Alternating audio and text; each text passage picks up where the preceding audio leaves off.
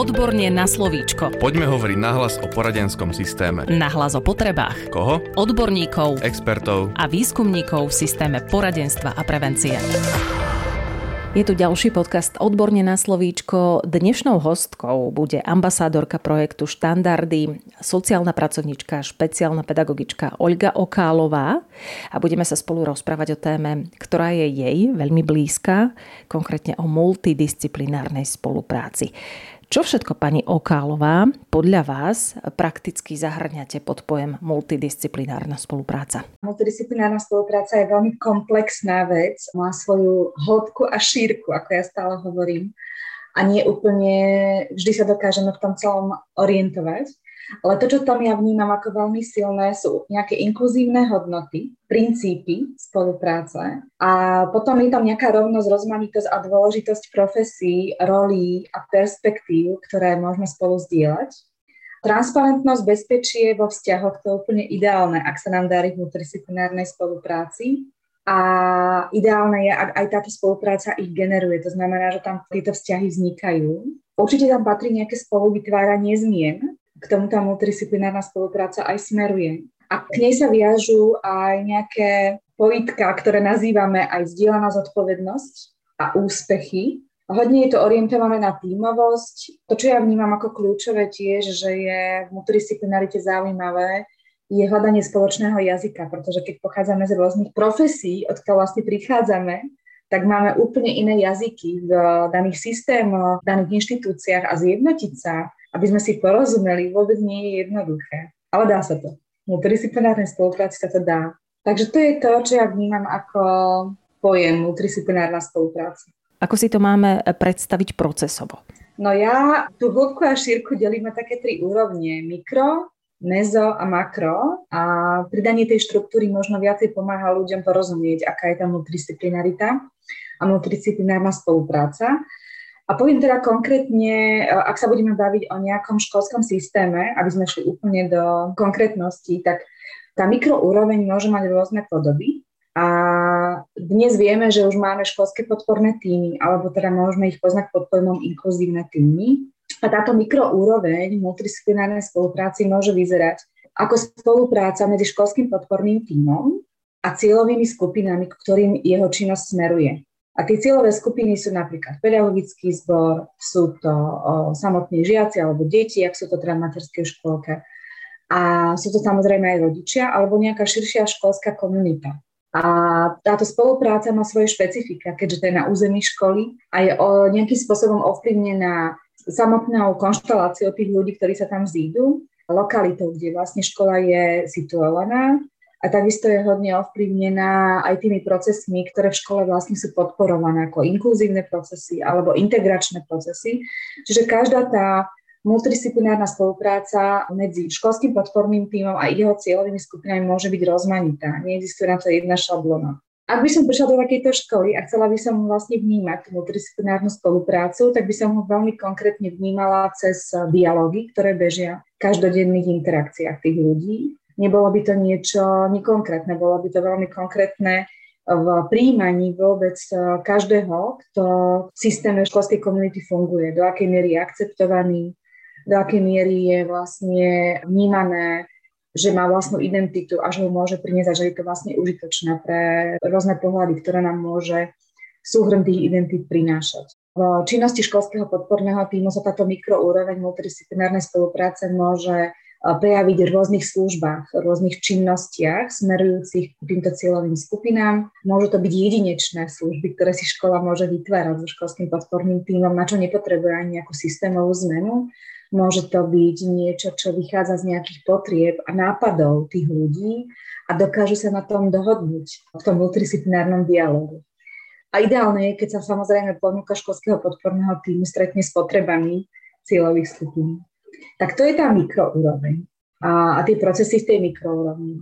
Na tej úrovni mezo ide o, o to, keď sa školský podporný tím prepája na iné týmy, ktoré sú v komunite, dajme tomu. A taký dobrý príklad je napríklad Centra včasnej intervencie alebo týmy sociálno-právnej ochrany, alebo ide o nejaké týmy, ktoré súvisia s Centrom pre deti a rodinu, A takisto vlastne ide o prepájanie služieb školského podporného týmu na služby iných tímov. Hodne hovoríme v tomto prípade aj o centrách pedagogicko-psychologického poradenstva, centrách špeciálno-pedagogického poradenstva alebo špecializovaných zariadení, ako sú napríklad liečebno-výchovné sanatória, diagnostické centra. A multidisciplinárna spolupráca tu je hodne orientovaná na doplňanie a rozširovanie služieb alebo nadväznosť služieb školského podporného týmu na služby týchto ďalších tímov a je veľmi orientovaná eh, na citlivý prechod dieťaťa z jedného systému služieb do druhého systému služieb, prípadne to napojenie, to sa volá, že tranzitný bod, kde to dieťa v podstate presúvame koordinačne z územia školy na územie nejakého ďalšieho subjektu. A opäť tá multidisciplinarita je tu viazaná na zručnosti koordinačné predovšetkým a facilitačné, pretože ten proces vyžaduje určitú mieru spolupráce dvoch koordinátorov z rôznych prostredí. A je to vlastne špecifické tým, ako títo ľudia sa dokážu zladiť, ako sa dokážu vôbec pomenovať v tom systéme. Mnohokrát sa stretávame s tým, že nie je úplne jasné, kto bude sprevádzať to dieťa v tranzitovaní, čiže v tom prechode z školy do toho prostredia ďalších služieb. Takže to je napríklad tá mezoúroveň.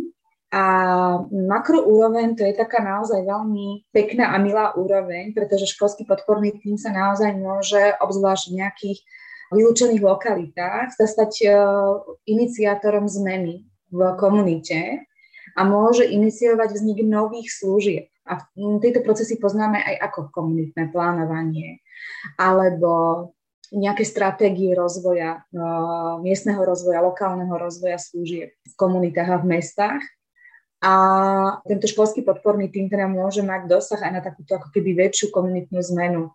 Tak to je tá makroúroveň, kde sa môže stretávať s rôznymi nielen službami a inštitúciami, ale môže presahovať viacero rezortov súčasne, čiže môžu naozaj veľmi kooperatívne spolupracovať ľudia prepojení z ministerstva zdravotníctva, školstva, sociálnych vecí, vnútra, Hodne to poznáme aj cez dnešné pozície koordinátorov ochrany detí pred násilím, ktorí niečo takéto organizujú a prizývajú školské podporné týmy do týchto procesov. Veľa spomínate komunitu. Ako chápete komunitu v tomto kontexte? Ide o systém VPAP, školu, ale či to môžeme chápať až po celú spoločnosť? Pre mňa je komunita skupina ľudí, ktorí proste v danom území žijú. A môžeme hovoriť hodne o tom území, že čo je to územie. To územie je naozaj dané nejakým vymedzením. A to môže byť inštitucionálne územie, a potom to môže byť nejaké územie obvodové, čo poznáme pod mestami a obcami. A potom to môže byť nejaké záujmové územie, to znamená, že sa môžeme hodne baviť napríklad o témach, ako je výchovné poradenstvo alebo ďalšie témy, ktoré nás môžu nejakým spôsobom v tej komunite združovať. Tak takto ja vnímam komunitu. Aké rôzne formy budovania multidisciplinárnej spolupráce môžeme využívať? Hovorili ste o koordinácii. Kto je nositeľom koordinácie? Nositeľom koordinácie je vždy ten človek, ktorý sa stáva koordinátorom nejakého procesu a obsadiť túto rolu vôbec nie je jednoduchý proces. Malo by to vzísť z nejakých tímových potrieb, že ten človek je uznaný ako koordinátor v týme. Malo by to byť pre neho blízke, čiže nemala by mu to byť táto funkcia vnúcovaná, ale mala by byť jeho nejakou srdcovkou. Mal by to byť človek, ktorý má blízko k tomu, že rád koordinuje, že sa rád spája s ľuďmi, a mali by mu byť dané aj nejaké zručnosti, ktoré má ako koordinácii, prípadne ho pripraviť, natrénovať na to, čo všetko tá koordinácia odnáša. Nemyslím si, že je táto rola viazaná na funkciu alebo na profesiu. Myslím si, že mnoho ľudí v systémoch túto rolu zastáva buď veľmi intuitívne, prípadne keď ju dostáva, tak eh, sa s ňou ako keby aj prirodzene stotožní, pretože má možno také naozaj zručnosti seba manažmentu. Často je to spojené aj s týmto.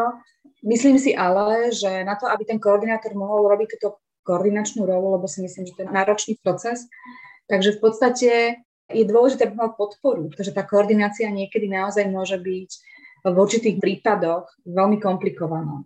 Myslím si, že by mal mať vytvorený časový priestor v svojej práci. Ideálne je, keď robíme pracovné veci v pracovnom čase, čo na Slovensku úplne nie je bežné, ale koordinátor by mal pracovať v svojom pracovnom čase. A mal by to byť človek, ktorý dokáže budovať vzťahy, dokáže v tých vzťahoch nejak zatrvávať a dokáže v tých vzťahoch e, vytvárať niečo nové. Hej, niečo, čo naozaj ľudí k sebe ťahá. V istom zmysle ste už e, začali hovoriť o zručnostiach koordinátora. Sú ešte ďalšie nutné a postačujúce podmienky alebo zručnosti, ktoré by mal koordinátor mať, aby multidisciplinárna spolupráca prebiehala? Ja si myslím, že v tej koordinácii je dobré mať parťaka. Často sa na Slovensku stretávam s tým, že koordinátor je jeden a na seba viaže viacero procesov koordinačných a nie je úplne ľahké sústrediť sa na budovanie vzťahov v koordinácii a súčasne na agendu, ktorá s koordináciou je spojená.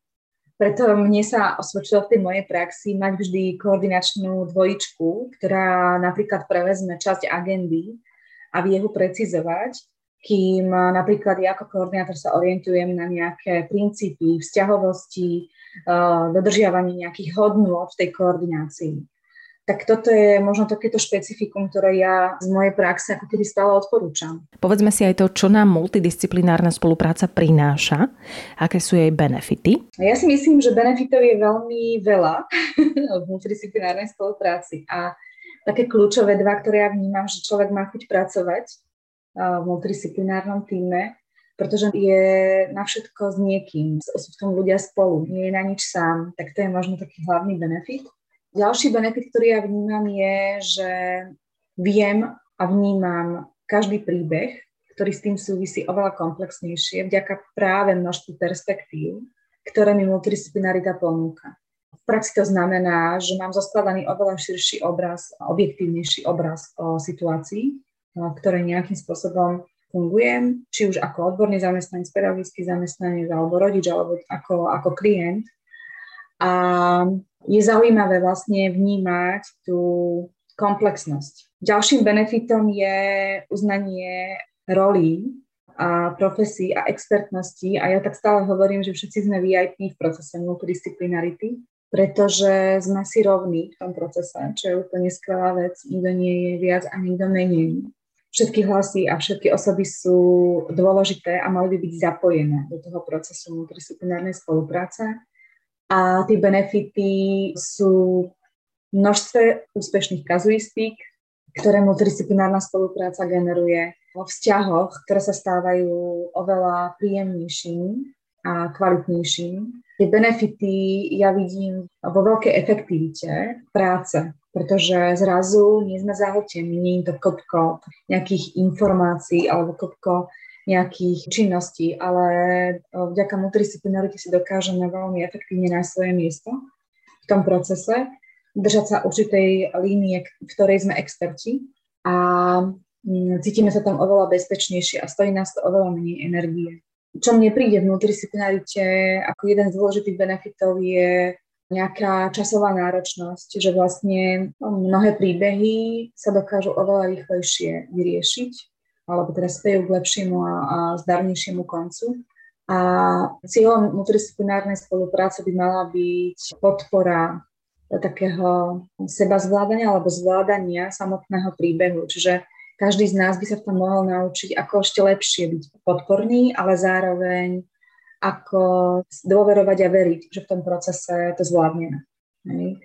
Ide hodne o nejaké posilňovanie možno zručností v procese zmeny obzvlášť u klientov, to vnímam veľmi intenzívne, že multidisciplinarite, ak im dáme dôveru, že majú, majú tie schopnosti zmeny za podpory toho multidisciplinárneho týmu, tak sa ten klient veľmi ochotne zapojí a je ochotný pracovať na tej zmene spolu s nami.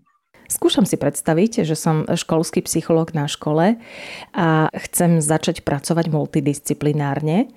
Na čo všetko by som mala myslieť, než sa do toho pustím? Aké výzvy ma tam čakajú, čo k tomu potrebujem a podobne? Ja stále hovorím, že ak som na nejakej pozícii a chcem pracovať multidisciplinárne, tak určite si musím nájsť parťakov. Do multidisciplinarity potrebujem parťakov.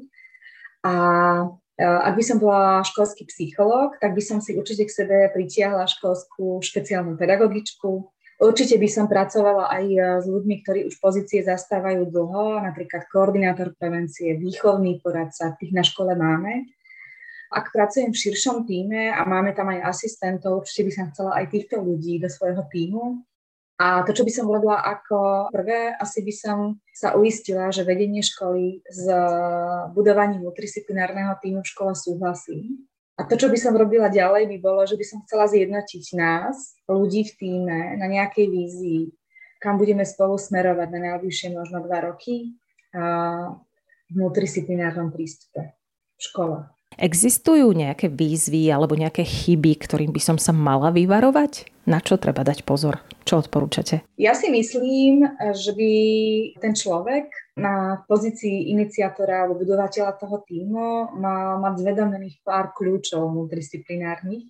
A ja, ich, ja tam zahrňam tieto veci, že poznať nejaké hodnoty, princípy a pravidlá, na ktorých uh, bude naša spolupráca stáť mať pomenovaného nejakého koordinátora procesu, v ktorom spolupracujeme, uznať všetkých prítomných ako rovnocenných expertov, aby to bolo naozaj rovnocenné a participatívne, viesť vzťahový dialog, ktorý je orientovaný na riešenia, nie na problémy, a prizývať do týchto dialogov čo najviac nestranných facilitátorov. Musí to byť jeden človek, môže to byť viacerý, aby sme mali po ruke v tom procese vždy nejaký dobrý supervízny pohľad, ktorý nás môže tým procesom veľmi efektívne prevádzať. Môžete uviezť aj konkrétny príklad? Ja môžem hovoriť z mojej praxe, že som sa stretla s veľa multidisciplinárnymi kazuistikami, alebo je, je ich veľmi veľa.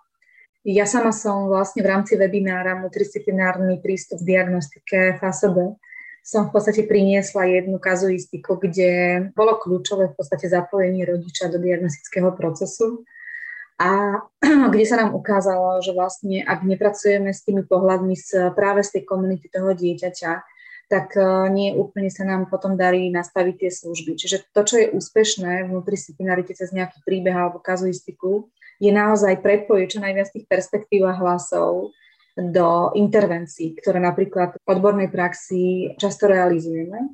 A ja som v tomto prípade, v tejto mojej kazuistike vlastne hodne pracovala s názorom rodiča a s názorom ľudí, ktorí by mohli poskytovať služby dieťaťu po diagnostike. A robili sme to s týmom, bola to tímová práca a uznanie rodiča ako jedného z relevantných partnerov v tom procese nám pomohlo dobre zacieliť napríklad podporu v škole tomu dieťatku, výber školy a mnoho ďalších vecí, ktoré súviseli s úspešnou intervenciou. Dokonca si myslím, že rodič je mm, expertom na informácie, ktoré o dieťati má. Je expertom na mnoho terapeutických vecí, ak my dokážeme k nemu pristupovať ako parťákovi v terapii a dokážeme mu odovzdať nástroje terapeutické, ktoré môže používať v bežnej domácej praxi, ne, pri bežnej výchove toho dieťaťa. Ale v kraji sa stretávam ešte aj s rôznymi kazuistikami, ktoré hovoria práve o tej mezoúrovni, kde sa zapájali viaceré týmy.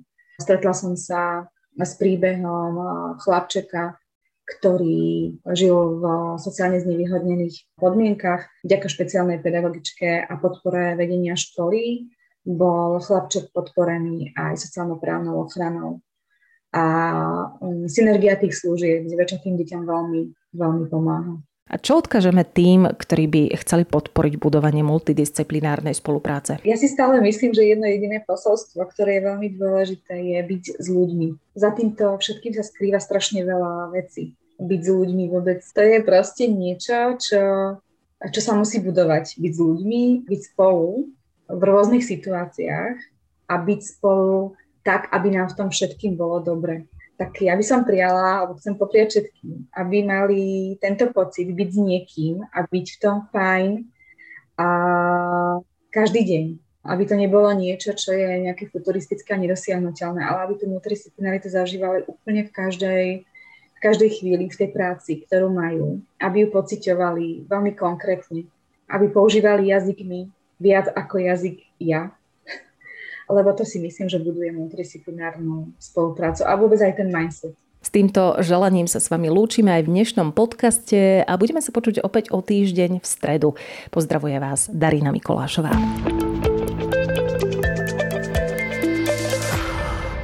Podcast Odborne na slovíčko sa realizuje vďaka podpore z Európskeho sociálneho fondu a Európskeho fondu regionálneho rozvoja v rámci operačného programu Ľudské zdroje. Odborne na slovíčko.